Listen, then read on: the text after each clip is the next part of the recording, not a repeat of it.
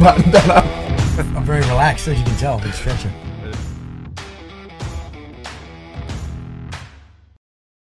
You're still doing your NRL stuff? Yeah, yeah. We uh we got a coach course on Sunday, so we're running um mod games and international games coach for for new coaches. So, which is always good fun. I like teaching.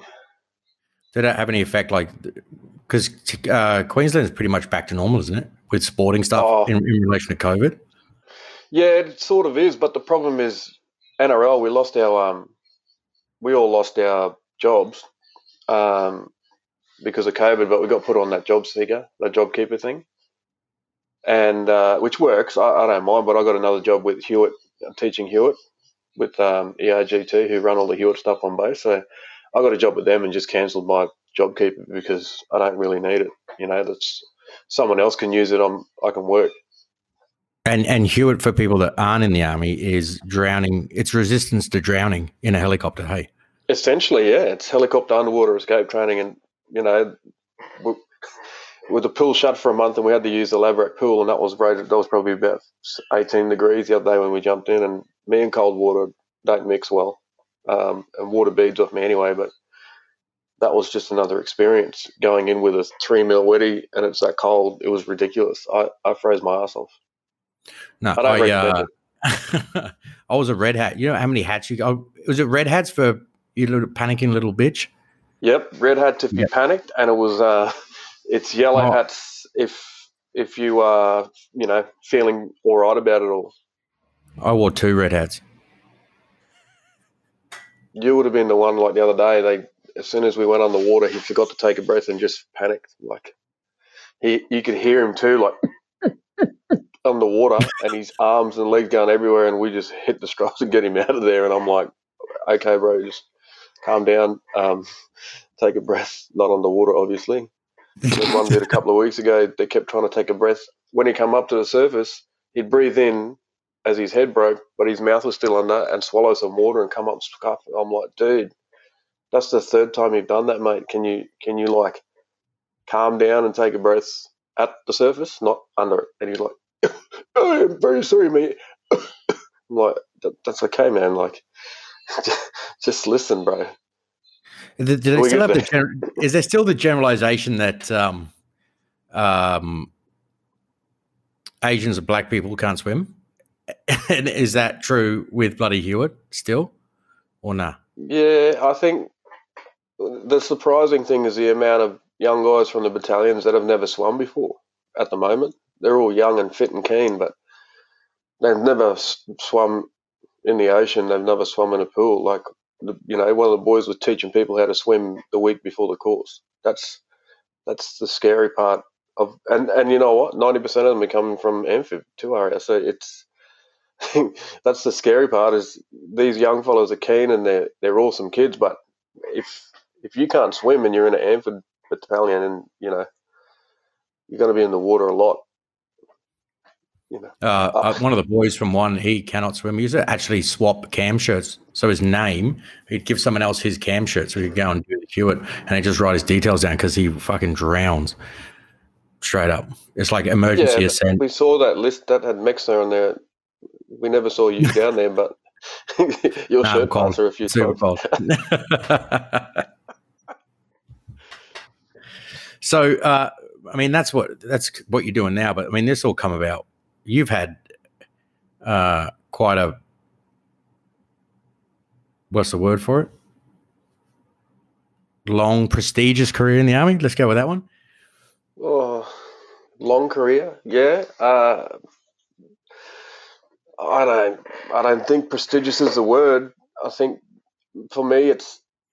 I had a career where I loved every bit of it, and I wasn't scared to speak my mind when I didn't agree with things, and I served with some incredibly brave human beings, um, and some good humans that just treated you with respect, no matter who you were and what what unit you belonged to or, or what corps badge you had. Um, and I think, you know, I did I did 18 years, um, and I really wanted to get to 20, but the last six months I was finishing my uni and going into work, and it just it just wasn't the right type of place for me to be in. Um, it had changed a fair bit, you know, from from when I joined, and it just wasn't right for me as a person, and I had to make that decision and make it a clean cut because for me, negativity is not good for me in my life. You know, I don't need to be getting dragged down all the time by people that can't find the good in stuff.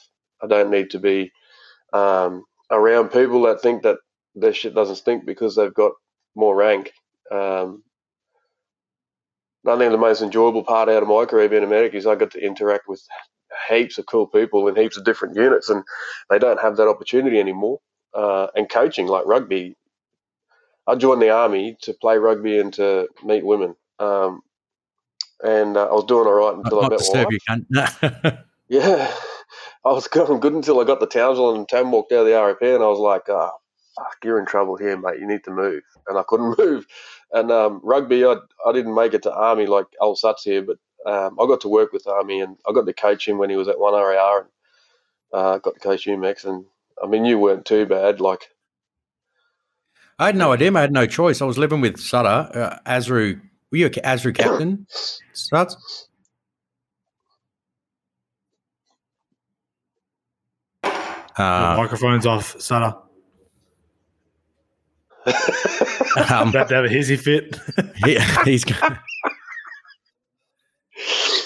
That's right. Um, so of the of the 18 years you do remember, there are a couple of minutes that you don't remember for fucking extreme reasons.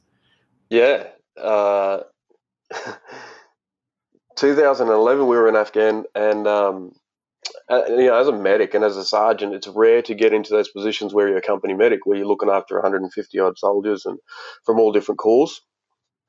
Um, and I, you know, I, I was privileged and, and grateful to get that opportunity to be part of that company medic world again, um, being a sergeant, because you're more an admin at that stage. I think you you start looking after more people and you start running, you know, doing a lot more planning and not much time out, you know, on hands on the job.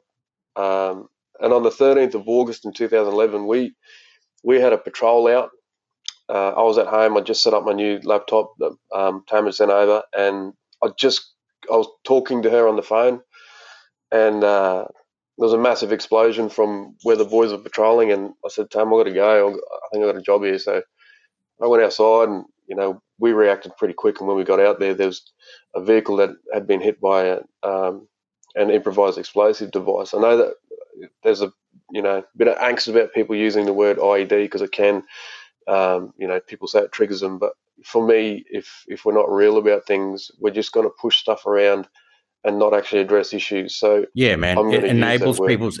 I, th- I, think you trigger warnings and all that stuff enables people to continue their victim mentality. It's like, mate, you've got to get through it. There's no point, and, and yeah, we, we, don't do trigger warnings and shit like that's ridiculous. I think, mate. Well, see, it's, it's, a, it. it's it's avoidance too. You know, like that's something that we learn when we go through PTSD is you you should do things to avoid um, avoid attacking issues. But you know, that day when it was going pretty good, I, I, ended up on the gun. I was the only one in our vehicles. I was on the rear gun, um, and I love being up there because I like I like being able to see. So, around. combat medic sergeant as a rear shooter. Yeah, yeah, um, killing it. Um, I t- tell you what, the knee jerk reaction after that, no medics on the top gun ever. After that, they just they just canned it. I'm like, that in Iraq, we didn't have a choice. You either went out there and did your job, or they wouldn't take you. So, you know, we we picked up all the engineers and stuff from the car and, and the infantry, infantry boys, and then we turned around. We had about uh, 1,200 meters to travel to get back to our patrol base at Patrol Base Wally. We went about 200 meters down the road, and I remember because um, I just pulled I pulled the butt into the weapon close so I could lean over the side to look along the road, and um, and that's something that I'd learned in Iraq. You you scan and your weapon follows you wherever you scan, and then you check the edge of the road because if you can see, you, will pick stuff up if you look on the side of the road. And the POMs are awesome at teaching us that. So I I tucked the weapon in. I remember looking down and got to my rear wheel where I'd standing directly over the top of, and I just I just remember this massive, big, blinding white flash, um, and then three shadows standing over me, and then um, uh, a good friend of myself and Taz, Bernie, who was also a medic, and she was in the research. So I remember her giving me a kiss on the cheek, and then and then I remember being in, um, seeing my other mate, Christy McNaught, who who was in uh, Kandahar. Kandahar, yep. And then I woke up in Germany. So there's there's a whole sort of period there where I've, I'm hazy over what happened, but the boys fill me in pretty good. So um, I wasn't actually found. I've got video where I wasn't actually found. Like they didn't realise that I was hurt until nearly eight, nine minutes after the actual blast happened. They saw me on the side of the road with a huge circle of blood and line on my left side, and um, they had no working Minelabs. And Ty Rodder, who was the explosive ordnance disposal dude, good mate, came around the corner and searched a path to me. And they got to me and said that my left boot was near my head. My left arm they couldn't see because underneath my left leg. My right hand, the top half of the hand was folded over the back, and um, I was, you know, moaning and, and screaming in pain. Um, and they had me on the ground there for nearly two hours before they could get a medic out to me. And once they got the medic out to me, he had me for six minutes. He said the first two minutes I was answering questions and asking him what's happening, what's happening, like what happened. And then he said there was nothing, and he checked, and I was I was dead for four minutes. Um, they loaded me on the chopper. I was dead for another four minutes, and spontaneously woke up. We landed in Tarin Kowt, and they put me on the table and five hours on a resus table to to square me away, and then I went into surgery for eleven hours. Um, died in surgery and came back out of that. They brought me back, which was pretty awesome. And then on the plane flight to Germany from Kandahar, I died, and we did an emergency landing at Bagram Airfield. And me and an American bloke that had died got rushed into surgery and got brought back again, and then landed in Germany. And that was the 15th of August. Um, 2011, and I woke up on the. I went straight to surgery. Um, woke up on the 16th of August on my birthday with the head surgeon saying, "How you going? Happy birthday!" Um, and I said, "Who the fuck are you?" And then I looked to my right, and my old RSM and one of my old CSMs, Richo, was sitting there, and I looked at him and sort of went, "What the fuck are you doing here?" And in my head, I was like, "If you're supposed to be in Dubai and I'm in Afghanistan, what are you doing here? And he goes, do you know you are, Coco? And I said, no. Nah. And everything was white. And he said, you're in you're in um, Landstuhl Hospital in Germany, mate. You got blown up. And I was like, well, fuck that. okay, that's interesting. So, uh, so how many times did you fucking die? Three. fucking hell. Yeah. Is it, is it, and is there anything on the other side? Are, are we in no, trouble? It's all black. Nah, yeah. it's all black. It's not There's, white. You know, I, I, I, don't begrudge anyone that sees lights or anything like that. I, I don't say that they're making it up because, you know, you you see what you see, and I think your beliefs will push you away to see what you see. But for me, it was all black, which I was comfortable with, um, obviously. but um, I think there's got to be a part of you somewhere that is not going to give up. Uh, and I don't know why I'm still here. Like that's that's the, one of the questions that still baffles me today. Is you know, and I, I carry survivors guilt really heavy because we, you know, we've lost good people, um, and seemingly for less things. Um, and I, you know, still struggle with that concept, and I'm still here. And you know, a lot of people say then there must be a reason you're still here, and that's that's really good. You know, you can say that stuff, but at the same time, why? Like, you know, I can I can roll I can roll out of this and, and then watch people you know we love and um, cherish lose to smaller incidents. You know, battlefield incidents aren't really small per se, but compared to an IED blast, there's a lot of stuff out there, a lot of people out there that we know that have been caught in IED blasts, and uh, you know, I, I, still question that, um, around, especially around anniversary dates and stuff like that. But at the same time, I'm sort of grateful that I've had those experiences and I've been able to live um, through those experiences because for me it makes it real. And when I when I talk about stuff with my business, speaking business, it it's it gives everyone like a full kick in the face when they whinge about how bad their life is because they you know, the car broke down, they're running late for work, they got booked by the cops because they're speeding. All this shit that they whinge about, I just don't see the sense in it because I think, what's the point? Um, you can either choose to live your life well and happy and fun, or you can choose to be a negative. I was going to swear big time. You can choose to be a negative person. I was on a roll nearly there, so I was going to let it go. But you can choose to be a negative person and then and live negative and then have that as part of your life and then try and find a way through things. But you're just going to go into this cycle So for me, it's more important that I try and have fun. I still have bad days. I still have. You mean you, you could talk to my kids and like some days Dad's not here. Like he might be sitting on the couch, but he's not here. Um, you know that that's still that's still relevant for me. That's still real. You know, and that's something I think we forget that we're fixed as fixed as we can be, but there's still going to be days that we're not here uh, because we're lost in our own thoughts. And I think you know businesses and employers, if if we get that understanding out to them that it's good to hire veterans because veterans have a different perspective, but some days they're just not going to be there. they'll get the work done, but you just won't be able to, you know, intervene and chat because they're just lost in their own world. And it's, you know, that's a real thing for me. That's a that's something I live every day. There's periods of my day that I don't remember. Like, my memory shit anyway. Like, I'm 40. I'm 40 on the 16th of August, but uh, you know, I don't remember what I have for breakfast some days by lunchtime. That's just the way my head is now because, you know, brain injury and stuff like that. But yeah, you know, it's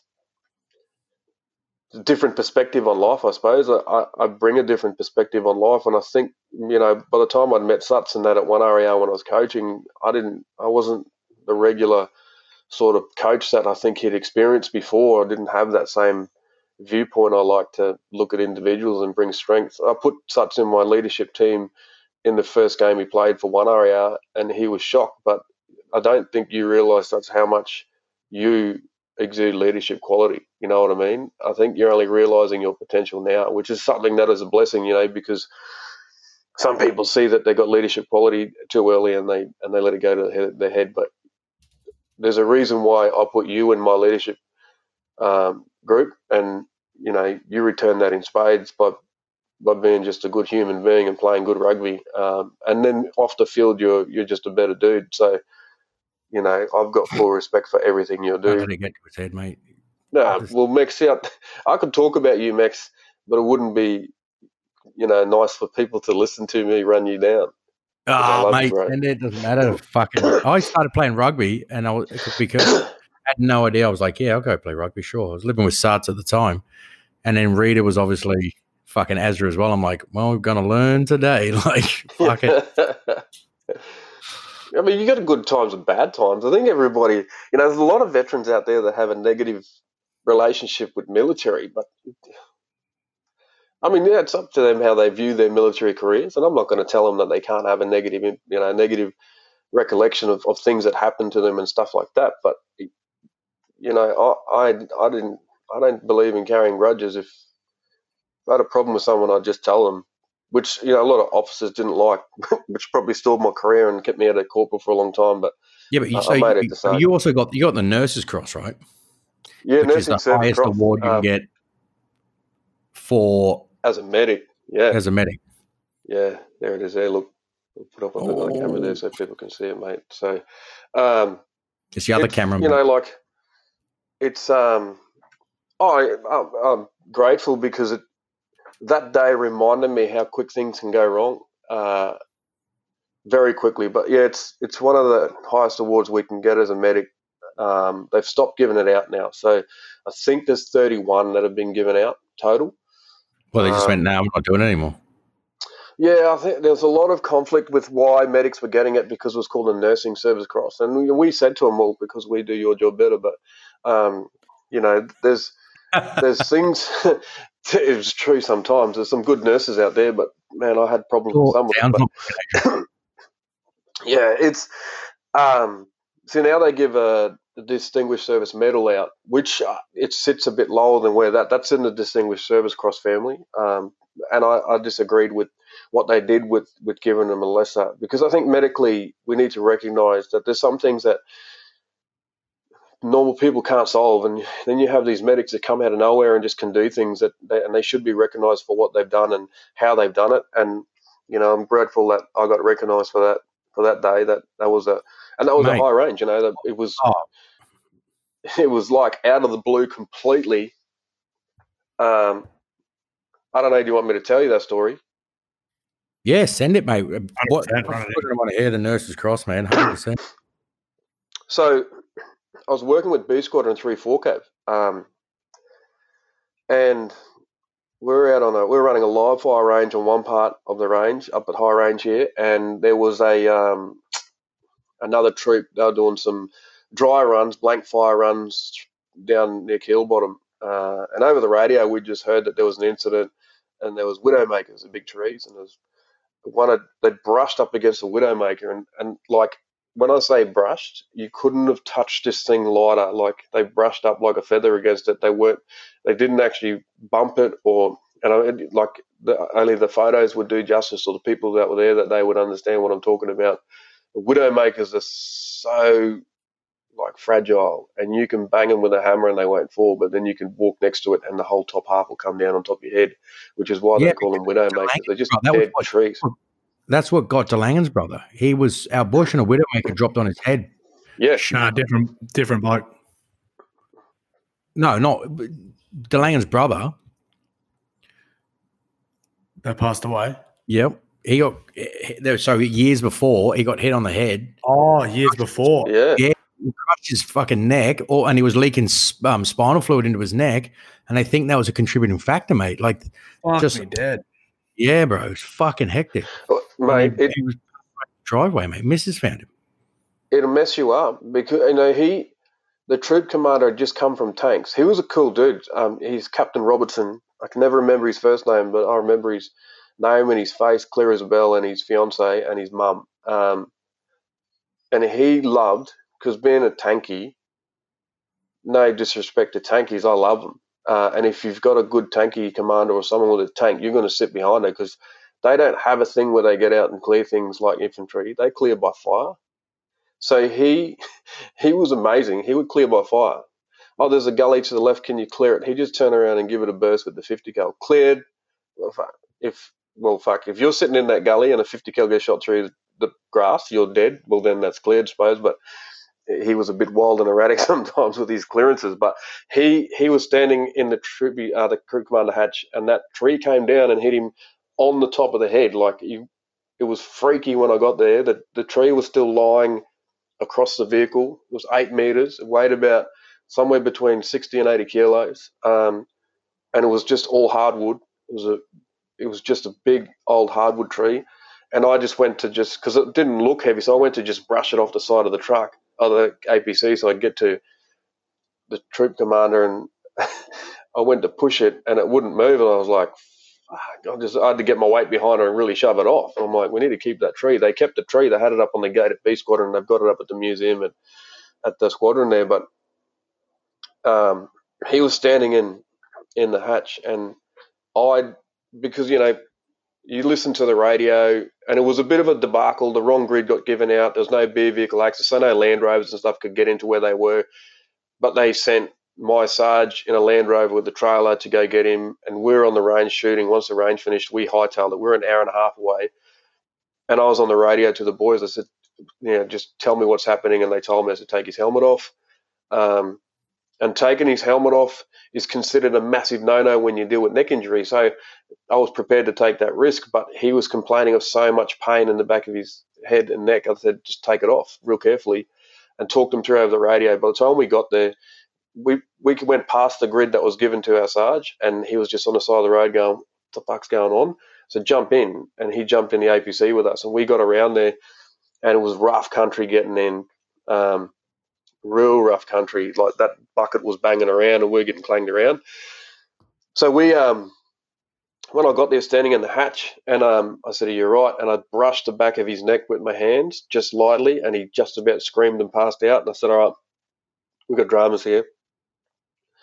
We've got pro and casualty with neck fractures. Um, we need to get him out of here. So I said, I need a chopper and we got onto range control and said we need a chopper, and they said they rang Care Flight. Care Flight was out at Charters Towers picking up a heart attack victim. No chopper. You got to road move him. And I said, I can't road move him. Like we can't get out of here in a normal vehicle, and and if we drive out, we'll kill him. And they said, No, you need to road move him to us, and we'll have the ambo meet us. And uh, I said, Tell him to fucking get me a chopper from Five because if we fucking move him by road, he'll die and then range control were a little bit got, like you can't, you know, we got to do this. And I grabbed the radio and said, "Give me a fucking chopper. If we remove him by road, this guy will die. Give me a fucking chopper now." Um, so they got on the five ab. Five ab flew the Chinook up, picked up some Mambos at range control.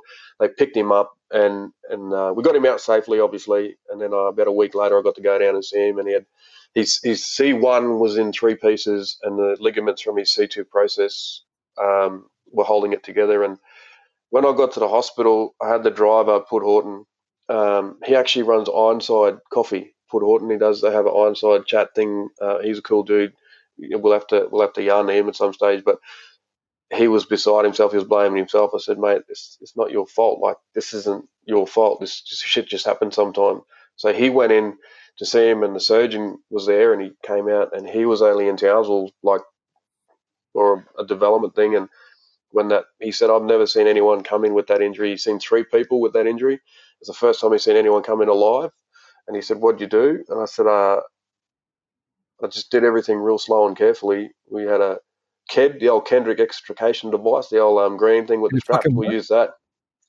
KED, man, like that big green thing that we usually have in the vehicles, and it's basically a, a, a um, splint that sits down behind them, and you buckle them in as tight as you can, and they got a collar on, and then you you get their knees up basically in a 90 degree position, and you lift them out. So we had to lift him out the turret, past the weapons, like we had to take guns out of the machine. Everything it was it was a tough day, but you know he that was a cool day. So I went into the office uh, to his room after that, and um, his wife was there, and oh, his fiance at the time, and his mum, and she just gave me the big hug, and he was sitting there with a big halo around his head, which a big framework, and he was eating eating bloody custard or something at the time, and I was like, holy shit, like I didn't think you'd pull out of this, and he goes, mate, I, I just woke up in hospital like this, and I was like, and he's all right, like, he's not a paraplegic or anything like that.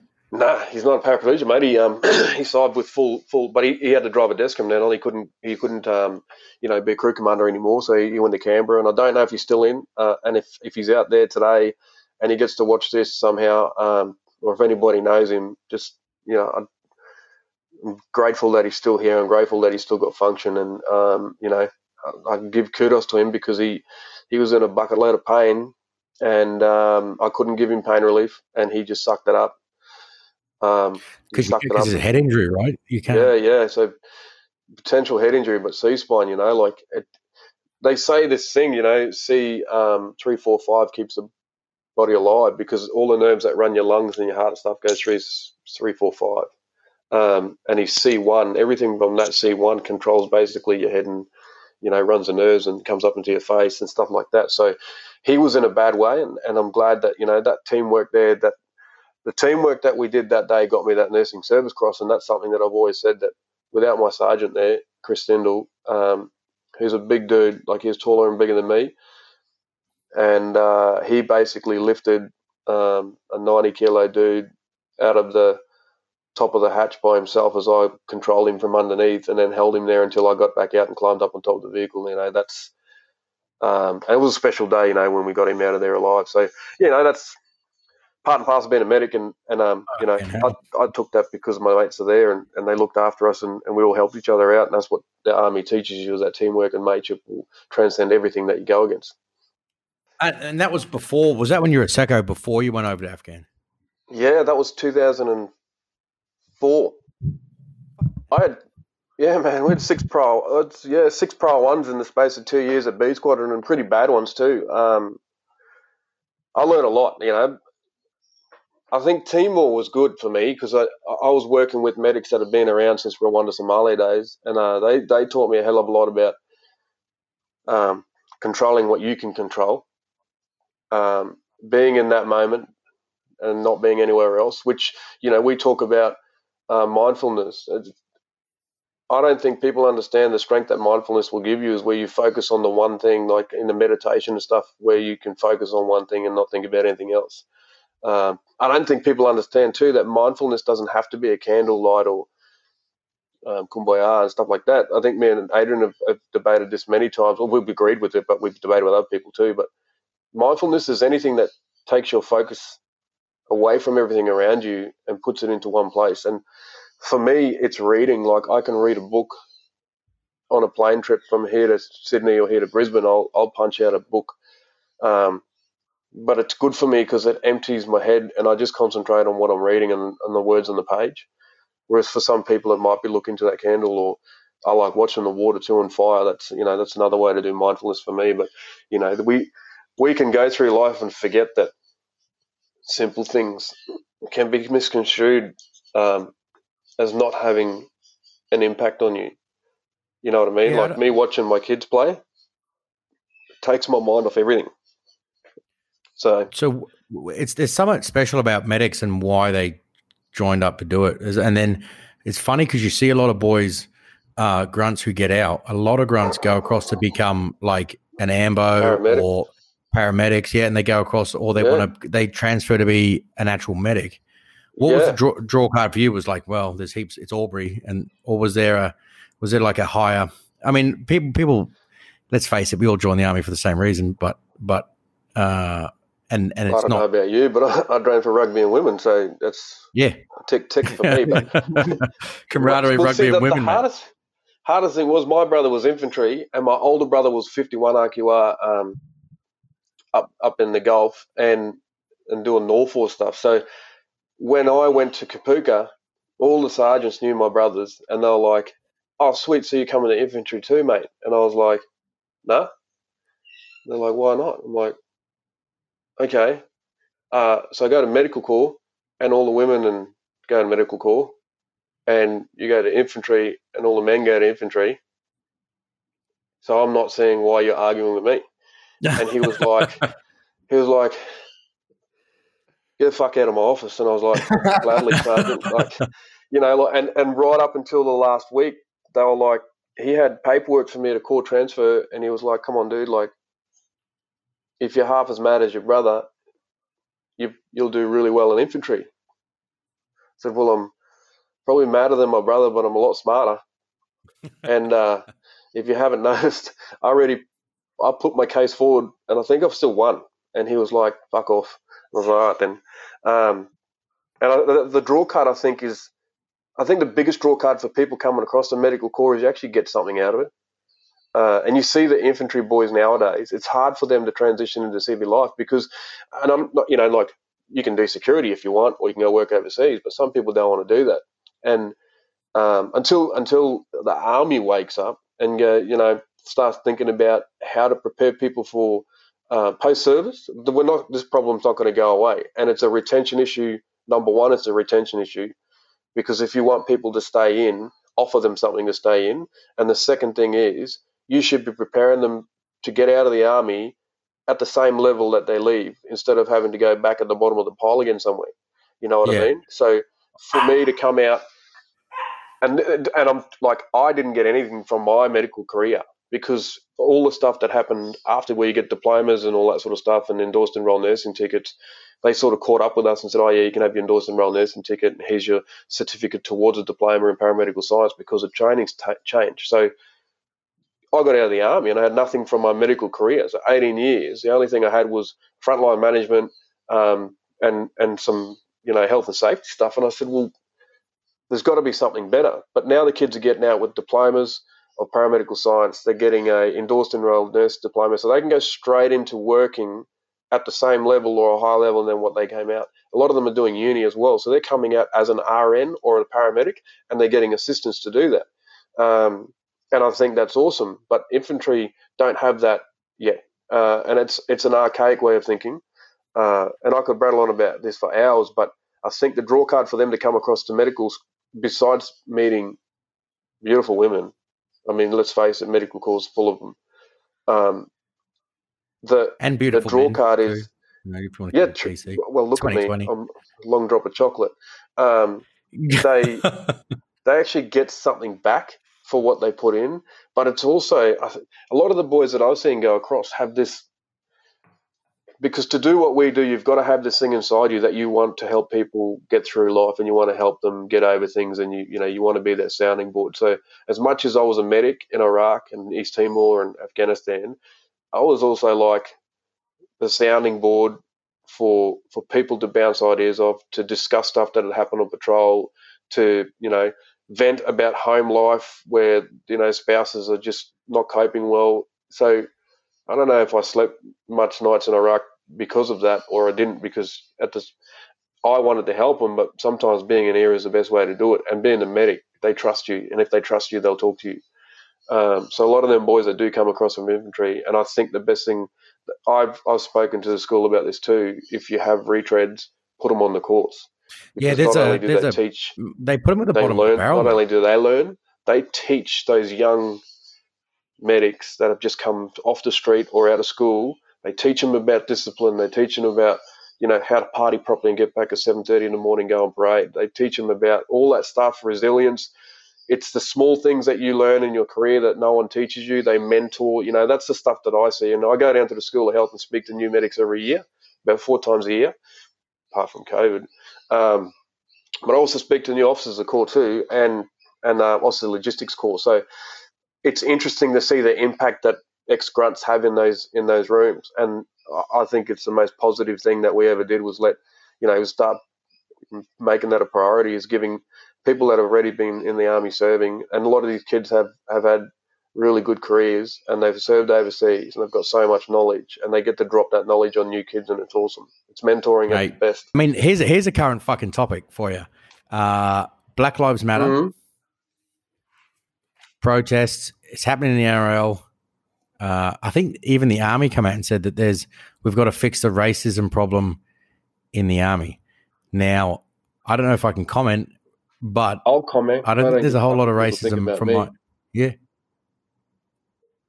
Well, Go. Look- I want to hear. Oh, yeah, send it. uh, if if anyone says that there's no racism in the army, then they probably need a punch in the face because it it does happen, and it happened. I've had it. You know, I've had I've been called everything under the sun in my career, and I I'm one of them people that I just don't tolerate that shit. So if I don't agree with it, I just tell people get fucked. Um, Get fucked. I think the thing we have to remember is that now I'm. hmm, You'll put this in a way that uh, I don't offend people, which I don't really give a fuck about either, to tell you the truth. So if they're going to be offended, they're going to be offended. But this is this is Coco's spin on it, um, and this is a bit of the darkness that's going to come out of it because I think we can afford to be real because we love each other like brothers, and people are going to listen to us anyway. And regardless of what they think of me, um, I'm going to speak some truth regardless of of the racism that I went through, it didn't make me or diminish me as a person or turn my light out or make me you know have I didn't carry grudges about that shit because it's based on people's perceptions in life and how they've been you know taught when they grow up. That's that's the one thing I know about racism. The second thing is there's various forms of racism and you know you can't just single one thing out and not acknowledge the rest. Do I believe that you know So specifically, like during the ar- like in your army Yeah. career, in my army career, like yeah, I've been exposed to some real racist dudes.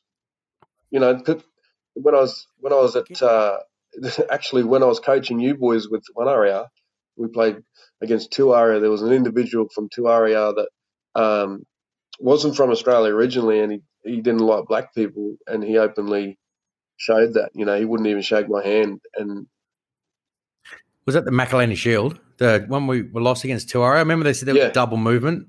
To and uh, Black Yep. Black Stevo. I'm not racist. It's just, a descriptor. yeah, Old man yeah, Stevo. yeah, yeah, He scored that final try in the corner, and they were like, Yep. "Nah, it was a double movement or yeah. something." And then they I was like, knocked on the base of scrum and What are you talking about? Yeah, that game. So Yeah. an individual from Tuaria, um, and as an officer, I think you should carry yourself in, in at standards required by everybody in the Australian Army, not just your own. Um, and he made it quite clear that he didn't like black people from the first moment I met him. Uh, and he was, you know, he was supposed he was my OC at the time, and he didn't shake my hand or acknowledge me. So I had a bit to say to him, and it probably didn't help me in my career. But I'm I'm not going to stand for that shit. Um, but just because of my color. because this is coming from this is coming from the King Panther, and that's what the episode's titled is King Panther, uh, and that comes from uh, the footy days and the the black line, not the back line. Um, and like we we've got it all through it, like. And, and and there's no it's not right like we still have the black line in- Hundred in percent, one we do, rugby mate. And that, that's they not racist, but you know, so all black if you're going to be racist, you say things with venom in your words. You know, there's a, and there's got to be something. There's got, Yeah, steel behind it. You know, you you're saying things with that view that you're going to fight for your life because of your beliefs. And that's all fucking well and good. If you want to have a shot, I'll fuck you up. But the biggest thing for me is just because of my skin color shouldn't allow you to treat me differently.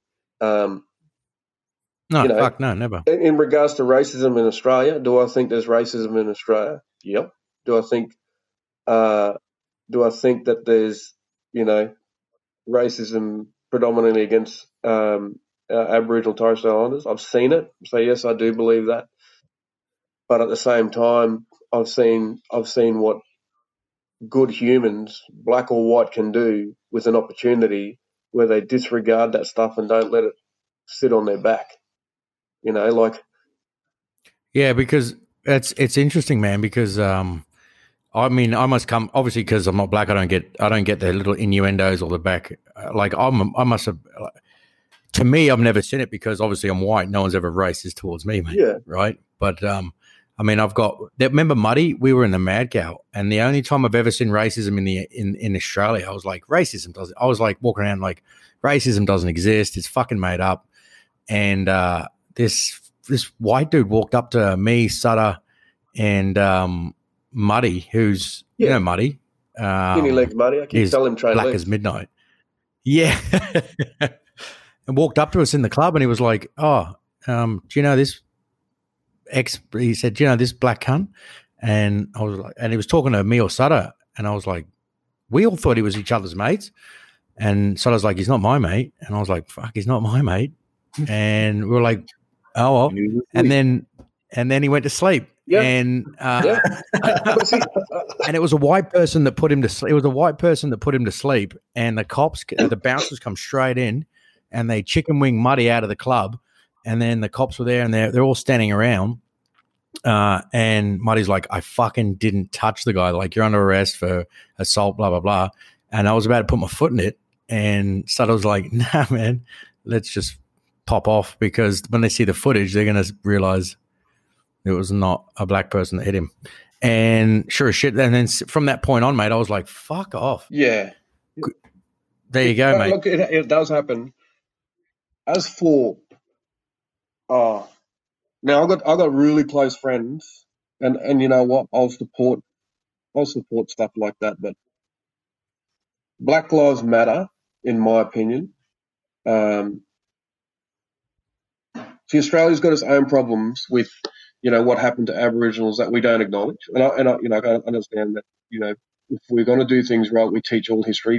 You, don't- you don't just um, teach parts of history that you feel comfortable with. You've got to be open to, you know, everything bad and everything good, which as a country we still don't do very well. But um, as for the Black Lives Matter stuff, yeah, you know what? There's there's stuff that happens in jails that between police and and um, you know indigenous individuals or black people but the bigger picture is the the fact that I the biggest thing that I see that people aren't acknowledging is uh, black on black crime is one of the biggest factors in the US.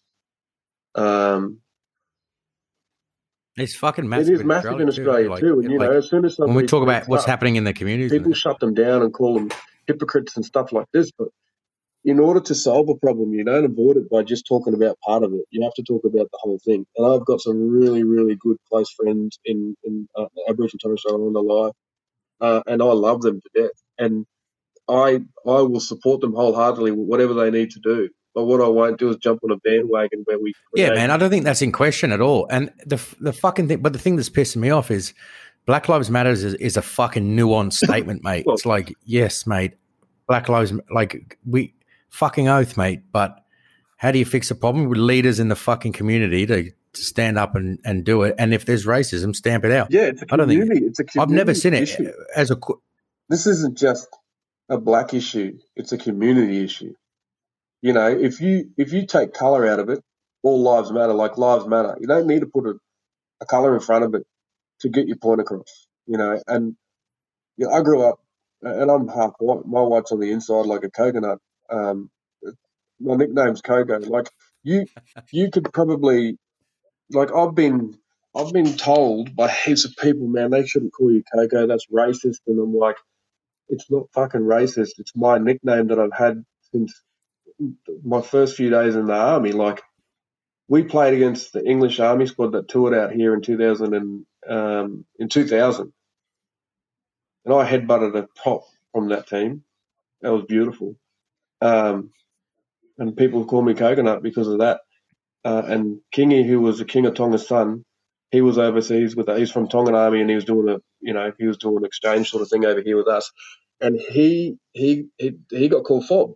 Um, but we didn't take offence to being called fob or, or coconut or anything like that. It's I think we you know we can we can talk about this subject for hours and have different opinions and everything like that. But the bottom line is this: Black Lives Matter.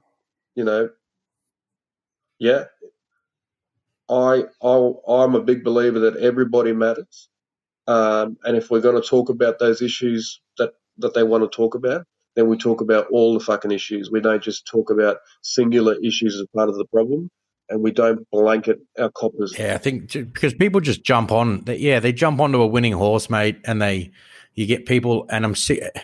I'm, I'm sick of white uh, activists, mate, jumping yeah. on and being like, "I'm Fuck super woke because I think black people are." Be-. I'm like, yeah, fucking, I get racism shit too, bro. Don't try and make me to be a shit cunt because uh, you want to jump and go down a march and make yourself feel better. So there's there's, there's psychological egotism and altruistic behavior, and there's still an argument as to uh, whether true altruism exists. And, altruistic behavior is like, I'm going to help this old lady down the street because she needs a help crossing the road, or inherently or uh, inceptually, are you helping her because you get a little fucking internal kick out of it, and you get to go home and tell your missus, "Yeah, I I helped this old lady down the road." So, or there's psychological egotism, and and and the argument is those two things. And I think that true altruistic behavior, I don't think a 17 year old latte sipping hippie is ultra woke enough and has gone through enough shit to have actual altruistic you know what I mean? Like when you're in the trenches with these boys and you deploy with them and you're brothers and you don't see that sort of shit, like you don't see color and you can go, yeah, there's no rate on my. Yeah, and it's, that's what I mean. It's, I it's, think that's different. I think that's it's your perception. Fucking 18 year old. You know, like, I, yeah, I didn't get, I didn't get a handout or anything like that because I was black. I, I worked hard for everything that I have. And I think everybody's given the same opportunity to achieve what I achieved in my career in my life. I think everybody gets that opportunity. But whether you take that opportunity or you use an excuse to say that you haven't got those opportunities, that's up to you. You know, like you make your life how you want it to be. If if that if that's what you believe in, then it's not going to get you very far in life. And I think that's where we lose the focus of the Black Lives Matter. I understand because I've seen it happen that you know that black treatment um, by cops. Some cops are really bad, and we you know we have yep. to weed them out. But you don't blanket everybody in that bunch because of one individual. Because we know good coppers, you know what I mean? Um, yeah, I think there's fuckwits in every line of every line of work and every like all over the place. There's, there's individual outlying fuckwits. But I think the, the, reason these kids are getting so involved in this protest stuff is for the same reason that, that racism exists in the first place. Like I get I had this conversation with Wazza actually on the piss last time I was with him, trying to break down like the, the spectrum of love versus fear. And everyone used everyone goes around going, Oh, it's love, hate, that's the spectrum. You love something and hate something and somewhere in the middle. But in reality, it's like you love something, someone, concept, or you fear it. And through fear, you you develop hate, right? So like once upon a time there was a lot of like general racism through society, doesn't matter what country it was in. And most of that comes from the fact that people feared what they didn't understand. It's like if you're the, most of the guys in the KKK, they don't have any black mates. They don't know anyone who's black, so they don't understand black culture. They don't understand black people. Therefore, they fear it. I mean, the, the problem we've got with the army is that's part of the propaganda machine, right? Is, is to drive fear through racism to get people to want to join the army to fight an evil enemy. Not always color based, but religion, whatever it might be. So they kind of encourage the idea of yeah. developing fear in propaganda. And anyway, going back, like the, the kids these days that are rallying in these in these protests without having any idea of the facts, the stats, not knowing what they're doing, they just want to get behind a cause. Most of that's been driven by the fact that they now fear control by mass government, which is stereotypically yeah. old white men. and they're like they're going. We don't understand capitalism. We don't understand the government. We fear it. We think it's trying to control us. So let's fucking burn it to the ground with hate. I'm like, that's kind of the same shit that's like underlying real racism. So we're Yeah. going around in circles. Yeah, We're man. just picking different, different, different things to be. You know what? of. It's easy. It's easy to misconstrue the good actions of what people are trying to achieve with this um, Black Lives Matter, and you know, the the core of the issue that they want to talk about in America. Um, and I've seen black coppers jump up and say, "Let's talk about this in an open and honest conversation." Yes, there is systemic issues in policing, but it's not everyone. It's individuals within certain places. Yes, there is systemic racism um, from you know from years gone by. That's you know that's and it filters through as we go through generational stuff. But a lot of that comes down to where you were grown up, how you were brought up, um, you know, the circumstances that you were raised in. But this is my thing. Your living conditions when you grow up shouldn't dictate how you're going to turn out when you're older. So if you if you follow the, the line of thinking that because um, you know my granddad and my dad and my uncles hated police because they they had this you know they just didn't like police, I'm not going to like police. Um, I I haven't had bad run-ins with the cops, so I can't speak for that side of it. But what I have seen is the impact that bad cops have on good people um, and good neighborhoods and good communities. But if we, you know, if we, it's the same thing in the army. You know, like if you want to talk about racism in the army, you've got to talk about all of it. You can't just talk about individual stuff that's happened and may have happened. You've got to talk about all the bad stuff that's happened. You've got to talk about all the racist accounts. It's like sexual harassment. If you want to talk about sexual harassment, everything has to be on the table. It's like bullying. You know, these bullying in the army is prevalent because we've seen it and, and you can be around it. But if you want to stamp it out, everything has to be on the table. So if we're going to talk about Black Lives Matter and racism, everything has to be spoken about. You can't just choose to not talk about that it because you don't want to bring that up. You know what I mean? mate. There's I, the military's got a lot of problems, right? But it's that complex. I don't think you can solve them. Like if you're we're, we're slightly evolved monkeys, and you join the military, and they train you to knock off your logical thought process and become that monkey again, beat your chest real hard, and become the biggest dick in the room because you've got to go and fight bad dudes. And so that's kind of you need to encourage that bullying mentality in order to develop the meanest attitude monkey. drives everything, man. So you can't, Uh, it's kind if, of you like train people to be, if you train people to be hammers, they're going to look at everything as a fucking nail, mate. Exactly. Exactly. And so we're in like 20, 2020 is like this limbo zone where there's probably World War Three kicking off with China. We're about to need our most right wing, wing fucking gun toting monkey gorillas with the biggest chest to beat, and they, everyone's going to want them back in about six months. We're going to be like, where are all those? Where are all those fucking knuckleheads that we shunned for the last two years when we went super left? Get them back because we're going to fight China. I'm like, you can't have both. You need a little bit. You need a little bit of bullying. You need a little bit of. I mean, there's bias in everything, and that's you kind of you need that to develop the tip of a spear.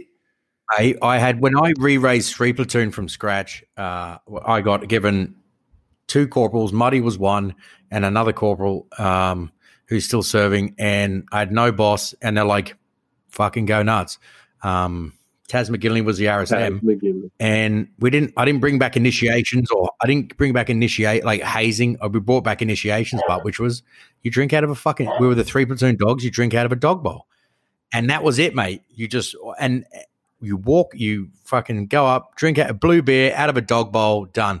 And the boys fucking loved it, and everyone got behind it. They want to be initiated. They, it's a, it is a rite of passage for an 18 year old person. We used to do it in tribes where you'd have to go off, do a challenge in the wilderness. You'd come back and you become a brave in an Indian tribe, or th- there was always a right. Then now there's no right. That's I'm going to get. I turned 18. I'm going to go and get fucking belligerent drunk, and then I'm just going to wake up with a hangover. And now I'm an adult. and I can do all these cool stuff. But there's never there's no right passage, solves eh? you know? ninety eight percent of problems, and the other two percent there's no problems. I can tell you that right now. I've, I've preached that for a long fucking time. It's- and it's nothing. There's nothing. what you know, the only thing that eclipses violence is love. And at the moment, there's a, there's a time for love and there's a time for violence, and violent acts are needed. Um, and you know, people sleep peacefully in their beds at night because rough men are ready to do rough things to give them that right. You know, I think George Orwell said that. So, or along them lines. If if you're not willing. You may or may not have butchered the back end. Yeah, It's it, yeah, it, yeah, it was along them lines anyway. You know what I'm talking about. Um, but if if Yeah. people persist with this whole thing that we don't need violence, we're, we're in for a shock in the next battle that we go into, and it's not and it's not going to be around the other side of the world. It's going to be just north. You know, and the last time that happened, World War Two happened, and there's a very there's a very real factor there that we could have had a Japanese flag hanging over our fucking heads if it wasn't for violent men doing violent things on the track. And if we don't honour that and we don't live up to those expectations that they fought for, we're going to fall down, you know. And I'm a, you know, I, I always said that It's all ebbs and flows, bro. It's it's it's um it's a cyclic. What do they say? It's hoops and roundabouts, and uh, uh, there's left and right. You go full left one way, then you go. There is always a counterbalance, and and if you go too far left, there's it'll Every swing around, reaction, like, and and that's why there's two sides. you can't throw a punch and expect nothing They back. have a to- they. you- the next thing is that is that in order to create a cult or a or an organization, you have to create an us and them mentality. You have to create an us and them mentality. And so turns out that there's there's only according to politics, there's either you're super right wing conservative or you're super left wing hippie. Like you gotta be left or right. You're like, can I just be a moderate? And they're like, nah. Ultimately, we're gonna split you down the middle and there's gonna be well, you know what? right. I don't conform And, to uh, any of those identities, and I never will. Um, I'm happy being Coco with my little tribe up here, um, and I'm happy, you know, I'm happy to tell people to get fucked if they need to be told to get fucked. It's it served me well in my whole what what I wanna so uh, that's one thing that you know like if you if you're not prepared to stand up for yourself and, and speak your mind when it's needed and the last thing i said in- to all all my medics and stuff when i was leaving i said um, sometimes regardless of rank or relationship some people just need to be told to get fucked. And if you're not prepared to do that then you need to Mate, reassess why why you're in this job why you're you know how you're going to make things better why you're going to make it better and you can't do that by conforming to what's been happening over and over again because sometimes the cycle won't work unless you break the fucking cycle uh, organize organizational culture is a massive thing, and you see it in the army. And and and there's a there is a, currently a issue where you have Mhm. to follow orders, right? Cool. Fuck, i'm going to have to go so Uh, i've got but- training in 12 minutes You don't have to be a, you don't have to be a sycophant. Yeah, you don't have to be a sycophant and be on the pole and and like a, a subservient to somebody else. i've been telling you that for years mate. whim. keep doing it You can disagree with something. so Hey? i've been telling you that for years and you keep doing it Yeah, you can you can disagree. At what point in the army were you allowed to be like, no, that's not a good idea? Um, uh, when in you order learn to about birding, you grow some wisdom. Boys, I've got a hard out and about one percent battery, unfortunately. So if I disappear, I'll I'll have to call you back later. Yeah, that's right, say mate. I've got a roll. Um, I've got a um, I've got one-on-one training with young fella. He wants to get better at um, sprinting takeoffs and stuff. But can I just say, um, huge, like massive gratefulness from me um, to let me come and have a chat to you boys. You have no idea what that means to me to get recognised like that. I think. Um, number one, I wasn't expecting to be on your podcast because I like listening to shit anyway. I like listening to your podcast. But number two, um, just respect from me for what you're doing and what we're trying to achieve with Swiss 8. And I think I've got so many people that come up to me and contact me on LinkedIn and, you know, this Swiss 8 stuff you're doing, mate, can we get on board? It's like, yeah, man, you just let, let's go to the website. You'll see all the contact details, get in contact with people. Um, you know, there's so much good conversation around the product that you've created, Adrian and Mex. And um, I, I don't think you understand the impact that you've had on individuals, particularly like myself, uh, who, you know, we we can bandy around and talk about shit, and I'll get emotional, but um, you yous have had such a positive impact on me that I I'm proud to be an ambassador and I'm grateful that yous have given me that opportunity. But I'm also proud to to talk about this stuff when I talk to, to new soldiers and when I talk to old mates. You know, like getting them across into something that works and that gives them a little bit of meaning back and make them feel worthwhile and that they're loved. I think you know if if you keep going on that and the way that you're going, you are going to eclipse everything that's come before you and will eclipse everything that comes after you. And, uh, you know, thanks for everything and thanks for letting me be part of this because it's a journey that I'm, I, I know is going to go fucking hectic. And people just have to fucking stop and give themselves five minutes to just let it sink in that, you know, let's have fucking bad days.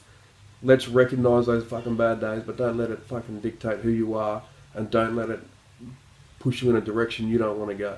You know, I'm I might be a wounded digger and I might have PTSD, but it won't define me as a human being. And people like you are helping me remind myself every day that that's not going to define me, regardless of the bad days. So, you know, cheers for letting me be part of your um, program today, lads. And I know I've got to cut it short, and hopefully we can do it again and have a bit more of extended chat and tap it on. But um, you know, it's it's a privilege to be here talking to you boys and seeing your faces again, and I hope I get the bum tappies at some stage.